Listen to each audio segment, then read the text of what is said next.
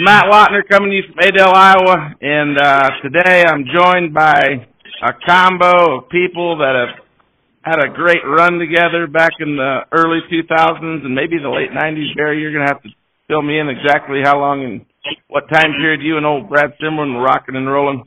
But uh, Barry Nowatzke and Brad Simmermon from Indiana are on the phone, and they got some stories to tell. Yeah, it was the 90s there. The, I think the first one was a, a throttle from Sanders we got, but I'd say the one that really put us on the map was the 98, 99 year, the, the Playboy steer, um, who, which uh, I think his outline is kind of the logo of showsteers.com and, and many other people's logo signs today. He was, he was probably the one that really put us on the map, and then we were fortunate to have some other ones uh, do well.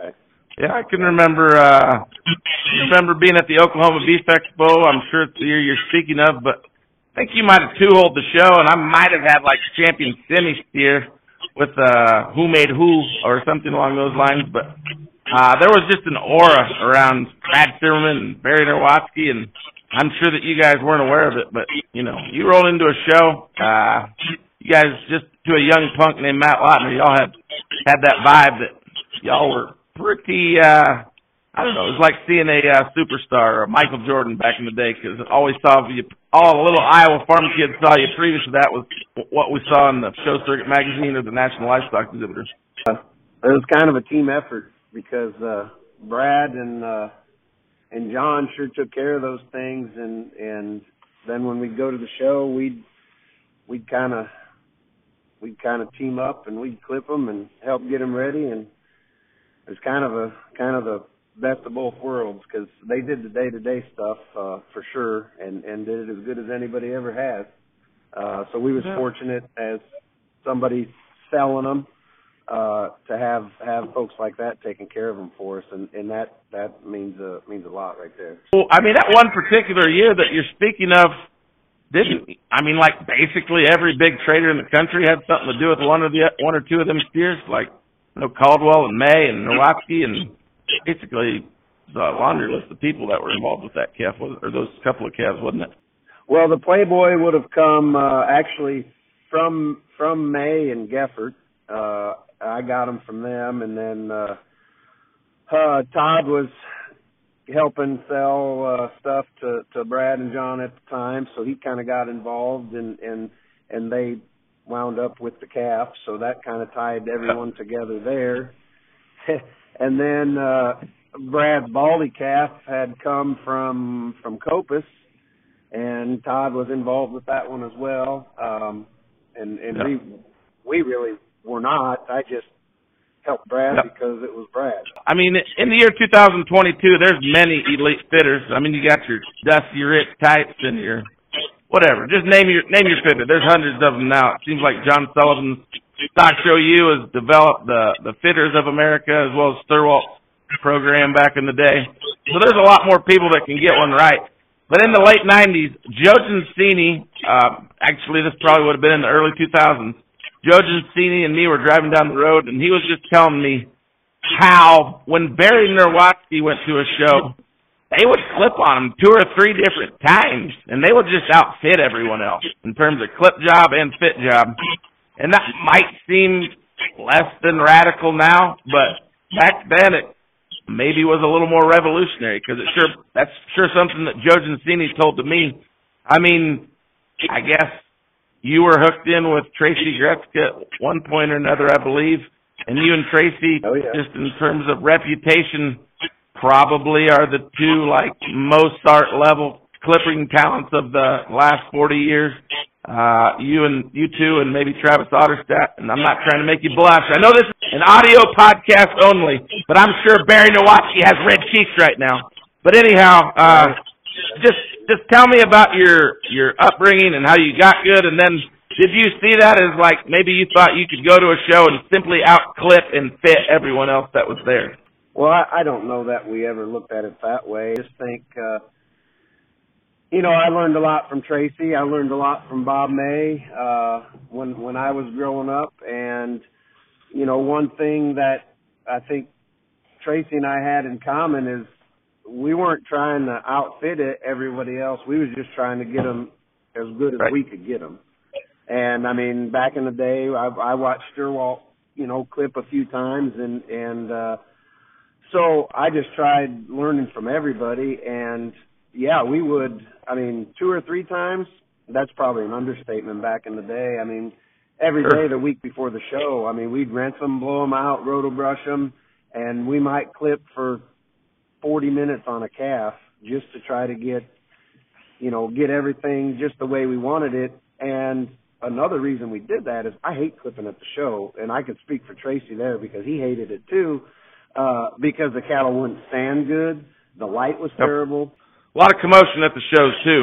That's right. That's right. Yep.